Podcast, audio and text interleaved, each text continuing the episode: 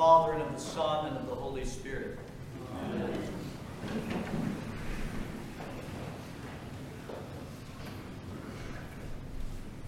Friends, it appears that our Lord wants us to continue in a particular theme that we've had off and on these last number of months.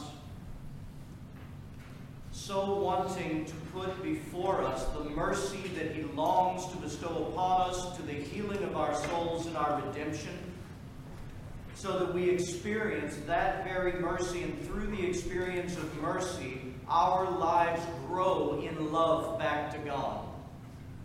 This is if you want to sum up Christianity as a whole, to take our weaknesses, to take our frailties, our falling short, our brokenness, and to come before Christ our God, asking, knowing our need for mercy, to receive that mercy, and then to return in thanksgiving from that mercy to offer our lives to God.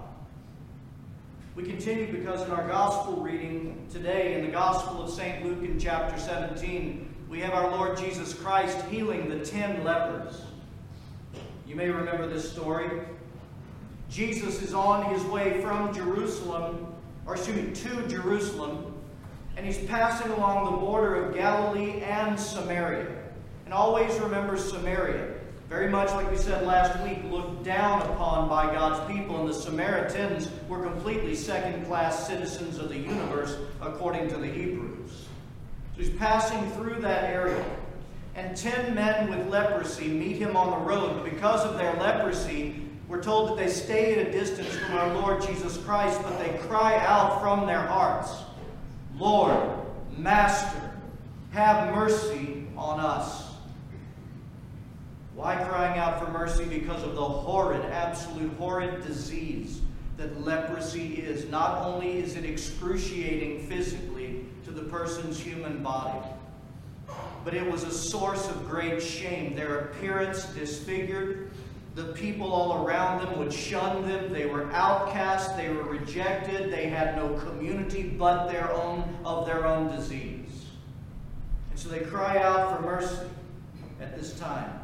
But our Lord does a most interesting thing because He doesn't heal them just in that moment. He tells them, all ten of them, Go and show yourselves to the priest. That's an interesting statement. Understand why Jesus says this. You see, when a leper would be cleansed by an act of God, healed by God, in the law of Moses that God gave him, that leper was to take his clean self and go to the temple and go before the priest to show what God had done, and then to offer sacrifices of thanksgiving given to the priest for the healing work that God had done. But you know, the interesting thing is, he sends them on their way to go and do this, but they haven't been healed yet. They haven't been healed yet. And yet they so believe that if they did what Christ said, he would grant them that mercy, that off they go towards the priest, and as they're on their way, we discover that they are completely healed of the le- leprosy to bear testimony in the temple.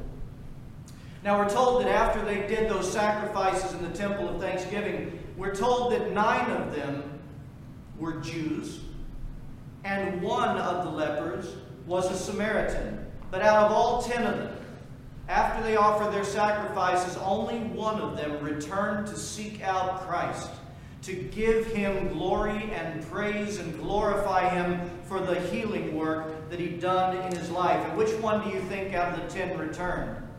Because it wasn't the nine Jews, it was the Samaritan who returned and sought Christ out to give him praise. It's always been a wonder to me how someone healed of leprosy you know they are rejoicing in their spirit for the healing that's taken place, that all that shame and discomfort has been removed and pain from their bodies.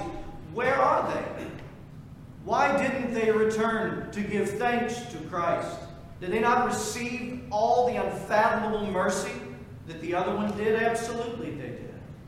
They all should have come back to give him praise, but they didn't. But the Samaritan, the one who, as a fellow of all the fellow lepers, he would have thought himself as the least among them because of how the Hebrews saw the Samaritans. not only second class citizens, even less than human. This is the one who returns to give praise. Why did he do it? What drove him to return to Christ to offer himself and offer his praise to the God that had healed him? I think part of, if not a lot of the answer, comes from the very words of our Lord Jesus Christ to blessed St. Peter, then called Simon. From the Gospel of St. Luke in chapter 7, Jesus tells Simon, There was a certain creditor who had two debtors. One owed 500 denarii, and the other 50. Very different amounts.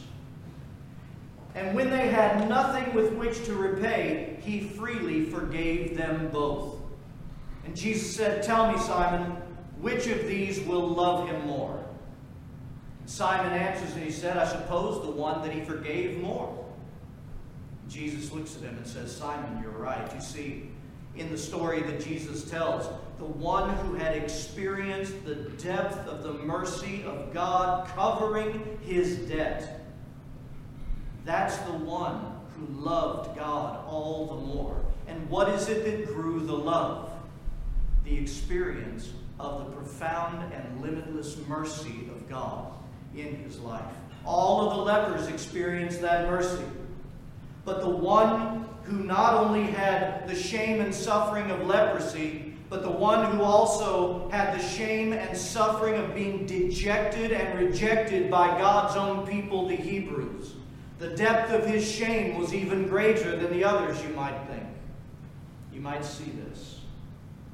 He's the one that come back. He recognized in himself all that God had covered in restoring him and making him new and granting him this great mercy. He knew his own unworthiness. He knew his suffering, and yet the love of God extended to him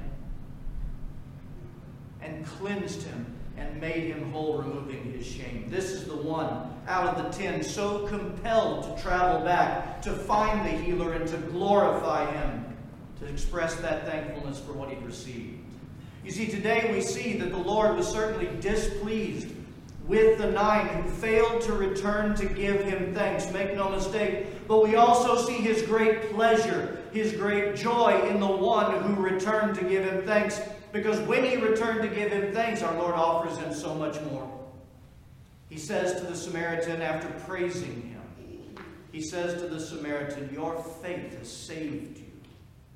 Your faith has made you whole. St. Athanasius, he speaks on this story. He says, Today the Lord rebukes the nine lepers he had cleansed. You recall that he loved the one who was thankful, but he was angry with the ungrateful ones because they did not acknowledge their deliverer. They thought more highly of the cure from leprosy than of him who had healed them. Actually, this one was given much more than the rest, St. Athanasius says. Besides being healed of his leprosy, he was told by the Lord, Stand up and go your way. Your faith has saved you. My friends, what we're returning to again is the blessed words of St. Paul in this experience and this relationship that this leper now cleansed had with his Lord. When St. Paul says in Romans 12, what we say in Mass all the time, we've heard this recently many times, here we offer ourselves. Here we offer ourselves. But you have to hear the words of St. Paul. We don't just offer ourselves in some vacuum. The words of St. Paul tell us this in Romans 12 I beseech you, therefore, brethren, in view of the mercies of God, in view of the mercies of God, that you offer your bodies a living sacrifice, holy and acceptable to God, which is your reasonable service. Do you understand this? We are to have, when we come before Christ together, we are to have his mercies over us in plain view. And by the experience of that mercy, we are moved now to offer ourselves as a living sacrifice back to God. And I tell you that the mercies of God were in plain view in this one leper who returned. For he'd experienced the profound depth of that mercy over his life and deep within his soul. And so he presented himself to God as an offering of praise. You see, love responded to the love that was given. And that's really the cultivation of all spirituality is the growth in the love for God. Jesus said to the Samaritan now cleansed, Your faith has made you well, it's made you whole, your faith has saved you. But what is this faith that saved him? What is this faith that made him well? It is this very pattern that we're talking about, that we who are in need of the mercy of God see and acknowledge the depth of that need. And it moves us to go to the giver of divine mercy. And when we go to the giver of divine mercy, there's only one thing that he will give us. When we come in that blessed loving humility, he grants us the fullness of his divine mercy. We experience that covering our sins, our weaknesses, our lowliness, of those things still a result of the fall in our lives. He covers them all and He wipes them away. Then He gives us grace and strength to overcome. And then our hearts are filled with love and drawn to move towards Him to offer ourselves for all that He just did for us in those moments. That's the faith that saves the Christian. And you've heard me say two or three weeks ago, we see that very pattern that I just mentioned absolutely, entirely all through the divine. I mentioned it just at the very beginning last time, but I want to go a little bit more in depth because I want you to see every opportunity that Christ our God affords his people when they gather together with him. How many times we are given the opportunity to receive the touch of his divine mercy so that we grow in love for the one who gave it to us. We begin the Mass, as we talked about two or three weeks ago, we come in, I pray, having had fellowship with God every day of our lives. And by that fellowship, we have a good, firm understanding of our need for mercy. Because He enlightens us, He illumines us at the things that He wants to grant mercy over. And so when we come in, the first thing in the Mass is the Kyrie. We cry out with our hearts, Lord have mercy, Christ have mercy, Lord have mercy. My friends, I promise you this. If you come here not having fellowship with God throughout any particular week, not having anything on your mind that you need mercy for, the Kyrie, all it is is a pretty song. But you come here with knowledge of how much you need the mercy of God. And you let your heart sing the Kyrie. You let come out of your soul your need for mercy you will experience the divine mercy of God when we sing the Kyrie together. And having received, having sung the Kyrie, and having received a touch, even just a touch of His mercy, what do we turn to do in the Mass? To praise Him, to glorify Him. We go directly into the Gloria. Glory be to God on high. Glory be to God on high. We praise Thee. We bless Thee. We glorify Thee. You see?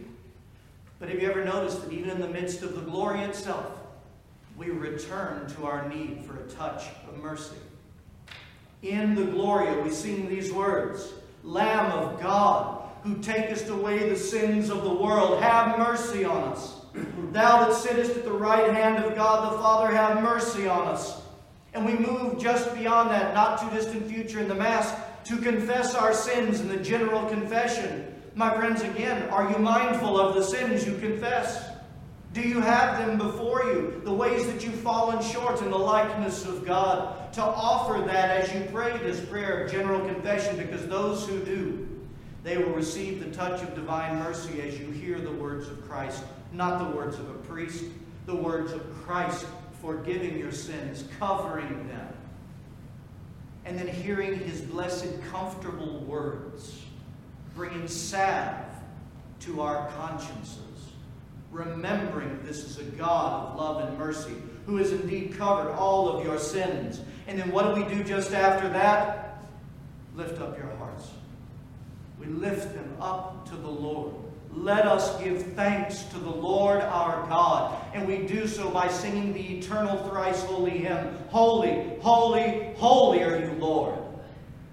Are you seeing this pattern over and over again because it keeps going? Because even just before Holy Eucharist, just before we take Christ into ourselves, We are declaring our unworthiness and we are acknowledging our need for the humility to come before Him to receive that which grants us eternal life and the covering of our sins. Lord, I am not worthy that thou shouldest come under my roof, but you speak the word, and I know, I know my soul will be healed. And then how does he respond to our cry for mercy? He gives us everything. He gives us his body that graces us for eternal life, and his blood shed to cover the sins and grant us mercy eternally every time that we come. And what is our response just after Eucharist? That great prayer of thanksgiving after having received it.